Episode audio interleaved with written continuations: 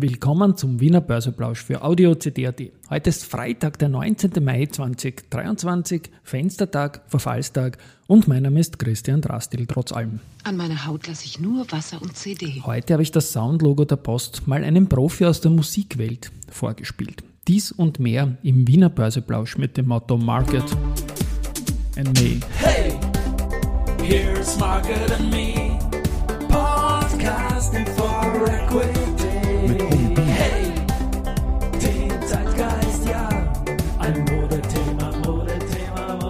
Die Börse als Modethema und die Mai-Folgen des Wiener Börseplausch sind präsentiert von Wiener Berger und der österreichischen Post, deren Soundlogo man im Hintergrund hören kann.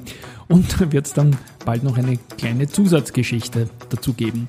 Und weil es gerade so schön passt, ist heute der Tagesgewinner am Vormittag die österreichische Post mit 1,4% plus, gefolgt von der Erste Group mit 1,04% plus und das Strabag mit plus 1,03%. Verliererseite Do Co. minus 1,3% nach der All-Time-High-Welle, die wir zuletzt gehabt haben. Dann AT&S minus 1,2% nach 8% plus gestern am Christi Himmelfahrt Feiertag und 1,1% minus in der Meier-Mellenhof. Ja, und den ATX sollte ich eigentlich auch noch verraten. 3172,8 Punkte, ein Plus von 0,62 Prozent. Beim Geldumsatz ist es so, dass heute Verfallstag ähm, vorne die OMV mit 11,1 Millionen Euro, die erste mit 9,6 und die CA immer schon wieder mit 6,1 Millionen Euro. Also die fallen mir jetzt schon langsam auf. Da ist irgendwas im Busch meiner Meinung nach. Äh, 6,1 Millionen Euro. Jetzt mal um 13.14 Uhr zum Mittag. So, ich habe mich gestern da ein bisschen beteiligt an Bashing von PR-Agenturen, weil man kriegt als Journalist doch sehr viel Blödsinn in die Post und dann wird nachgefragt, also pure, pure, pure selbstverliebte Aussendungen und so weiter. Und da hat Trending Topics eine Geschichte dazu gestartet und ich habe mich da weitgehend angeschlossen. Weitgehend deshalb, weil es kommen auch leibende Sachen in die Mailbox. Soll ich zum Beispiel als Musik- und Sportinteressierter äh, Mensch da immer eine besondere Blickrichtung auf Mails mit diesem Sounding hier. Und da ist äh, in der Vorwoche ein Mail gekommen von der Felber Agentur für Kultur, dass die Serene, also Pianistin, bekannte Pianistin, Bösendorfer Artist wird und in der nächsten Woche, jetzt am 23. 24, da quasi ernannt wird und im Wiener Konzerthaus ein Konzert geben wird und, und überhaupt und so weiter und so fort. Das Spannende an der Serene ist, dass die Google-Ingenieurin ist und quasi die erste war, die bei Google Ideas da geholt worden ist dafür. Und auch Ideengeberin immer wieder hinter großen Software-as-a-Service-Geschichten, Stichworte Snowstorm, Snowflake, also ganz, ganz spannend. Und in der Aussendung ist da hinten meistens dann ein Call to Action, so quasi, man kann es bringen oder man kann auch um Interviews anfragen. Und dann habe ich halt gesagt, okay, in einem Interview in Wahrheit nicht ganz, aber im Podcast würde mich schon reizen mit einem Menschen mit Google-Vergangenheit und musikalischem Background. Und siehe da, das hat geklappt. Und die Serene, die wirkliche Serene, die war heute Vormittag bei mir im Podcast-Studio. Die Folge war sehr, sehr witzig launig. Also meine erste Folge, die ich auf Englisch gemacht habe. Und wir haben auch sehr, sehr viel über AI gesprochen in Bezug auf Musik, auch in Bezug auf, auf Märkte, auf große Unternehmen. Und ähm, ich habe sie auch gebeten, ein bisschen Improvisationen zu steigenden und fallenden Kurse auf ein angeplacktes Keyboard da irgendwie reinzuspellen über ein angeplacktes Keyboard. Ich kann natürlich keinen Bösendorfer Flügel bieten, aber sie hat auch mein Roland Phantom 06 genommen und ich finde, das ist einfach leibend geworden. Und natürlich musste ich sie auch zum Soundlogo der Post fragen, das uns ja dieses Monat begleitet. Und jetzt spiele ich kurz was ein dazu. Aber Austrian Company, Austrian Post did a sound logo, how they want to hear themselves in the news and, and also, and I, I will bring it now. What do you say about it? It's a sound logo with typical samples from Post daily work. Yeah. What's your opinion? it? Seems like a dance party. A dance party, yeah. yeah. Can you play uh, on, on the uh, just? Uh, I will plug your. Okay. Wow, nice. And I'm You, you, you heard it now and, and played it for the first. oh yeah, I have perfect pitch. I mean, Oh. this is a this is a Roland keyboard. Okay. I don't Also Post Dancefloor heute auch für die Aktionäre.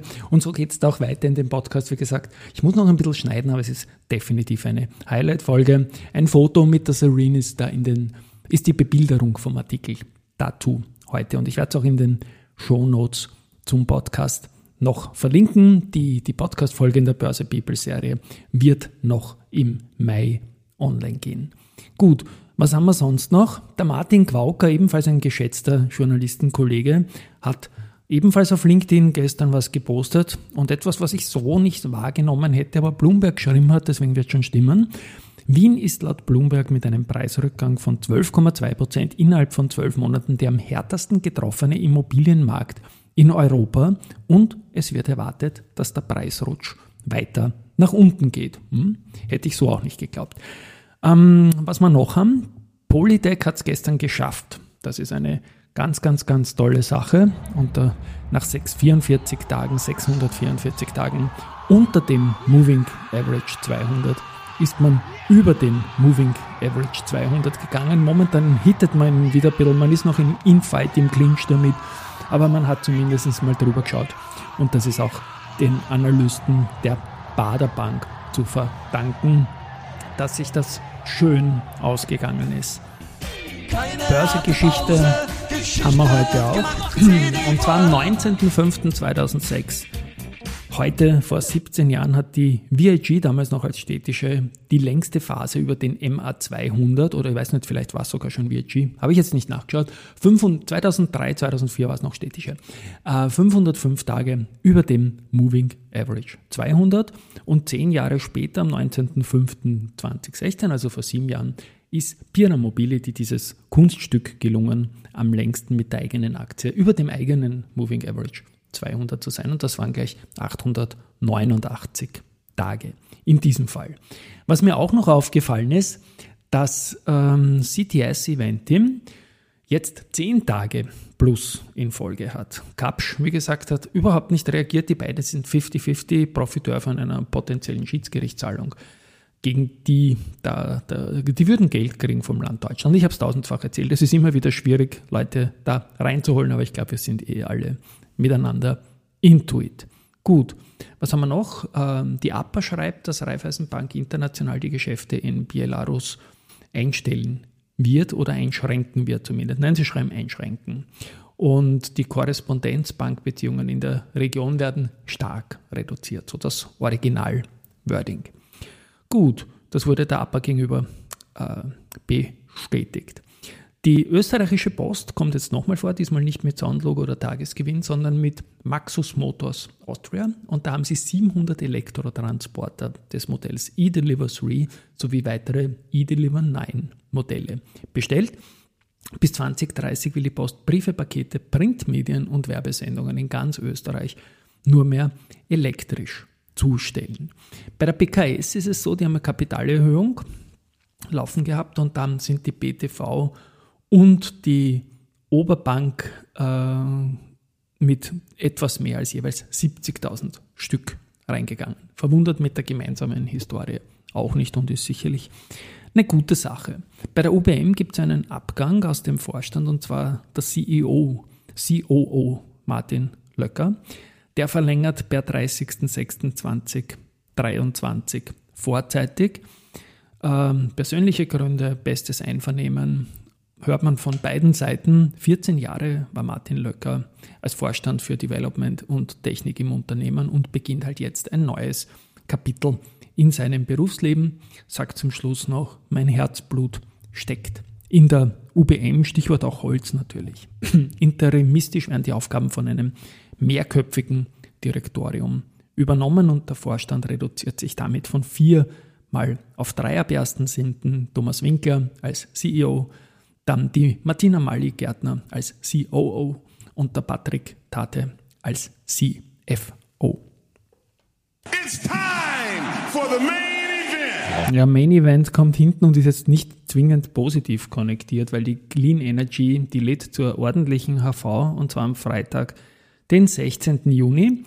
Und der Tagesordnungspunkt ist vor allem der Verlust in der Höhe vom halben Grundkapital. Und laut Paragraph 83 Aktiengesetz muss man da zur HV einberufen, unverzüglich. Und in dieser davon eben Anzeige machen. Man hat zuletzt wieder gehört, dass sie sich finanzieren können. Es ist vielleicht ein Punkt, den man auch machen muss, weil man hat ja einiges an Strafen auch bekommen wegen verspäteten Lieferungen von, von äh, Jahresberichten und so weiter durch die FMA. Die waren sechsstellig mit einem Zweier vorne.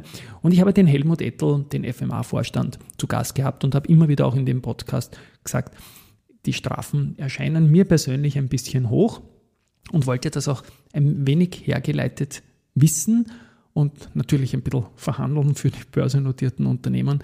Und der Helmut Ettel hat darauf Folgendes geantwortet. Tief noch aufgefallen, dass Strafen ausgesprochen werden gegen börsennotierte Unternehmen. Ich nenne jetzt keine Namen, ich glaube, das sollte man auch nicht tun.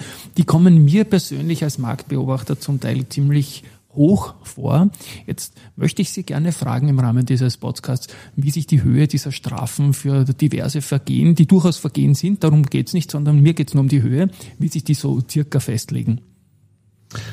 Man muss einmal davon, man muss einmal wissen, die, äh, die, das ganze Strafregime am Kapitalmarkt ist ja. heute äh, europäisch vereinheitlicht. Okay. Das heißt, da gibt's äh, europäische Regulierungen, äh, wo ähm, meistens äh, drinnen steht, so und so viel des Umsatzes äh, ist die maximale Strafhöhe äh, oder äh, bei individuellen Personen, persönlichen, bei, bei, bei natürlichen Personen ist die maximale Strafhöhe bei 6, 7 Millionen Euro. Das sind die ungefähr die Dimensionen, mhm. denen wir sprechen. Und das wird dann äh, von uns als äh, Behörde herangezogen, um äh, im Einzelfall zu bewerten, wie schwer war das Vergehen und so weiter. Und so kommen die Strafhöhen zusammen.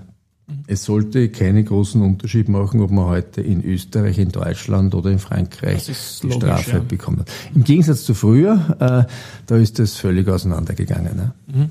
Und was passiert mit dem, mit dem Geld, wenn ein Unternehmen eine sechsstellige Strafe zahlt, zum Beispiel, weil man zu spät eine Bilanz gelegt hat oder Geldwäsche oder was auch immer? Also es, ich, kann, ich kann jeden beruhigen, es gibt keine Erfolgsbeteiligung der FMA-Mitarbeiter. Ähm, ja. Es gibt das keine Bonifikationen dazu, sondern jenes Geld wird an den Finanzminister abgeliefert. Okay.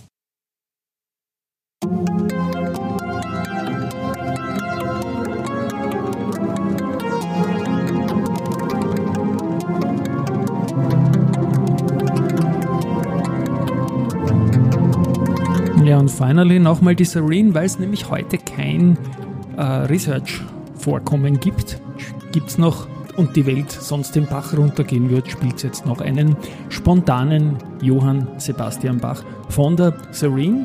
Mir taugt das natürlich sehr. Die hat sich da zu meinem Keyboard hingesetzt, hat ein bisschen herumgedrückt und hat das dann einfach eingespielt. Und ich sage danke dafür. Am Montag startet der Cordoba 78 Cup in seiner zweiten Geschichte.